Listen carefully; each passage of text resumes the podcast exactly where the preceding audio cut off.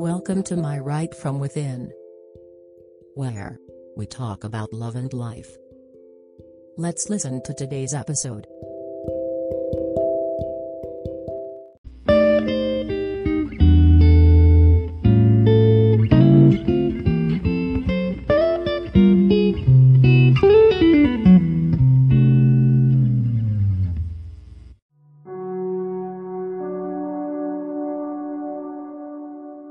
Dear love, if you are reading this letter, you've probably looked through my famous box of memories.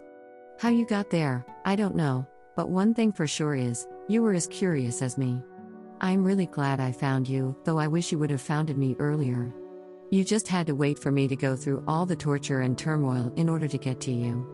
But that's you, whatever I went through just to find you, has made me the woman I am today. My heart has been broken into many pieces, but this made my heart grow stronger than ever. I have ever felt the feeling of losing the only love I had, so I know how it feels to be all alone in this abyss of love. I have ever cried my eye out and felt worthless, but this has made me smile if any situation doesn't turn out the way I wanted it to be. I have ever felt the feeling of just dying because I felt like no one is made for me, but this has made me appreciate life itself, and I'm here to love you with all I have. I have ever felt the feeling of ignorance, but this has made me grow fond of listening to you and talk when it's needed. I have ever felt fake love, but this has made me know what true love is, and true love is being with you.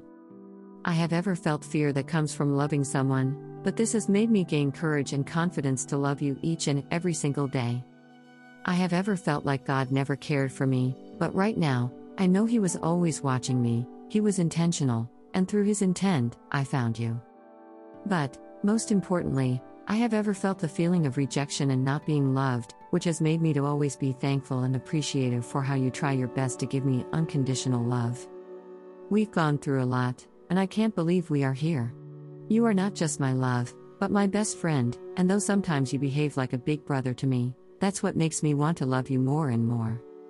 The number of times you've made me smile is countless, even if it's a simple text or a picture of how your day is boring or a handwritten message or a tickle here and there, it has always made me smile.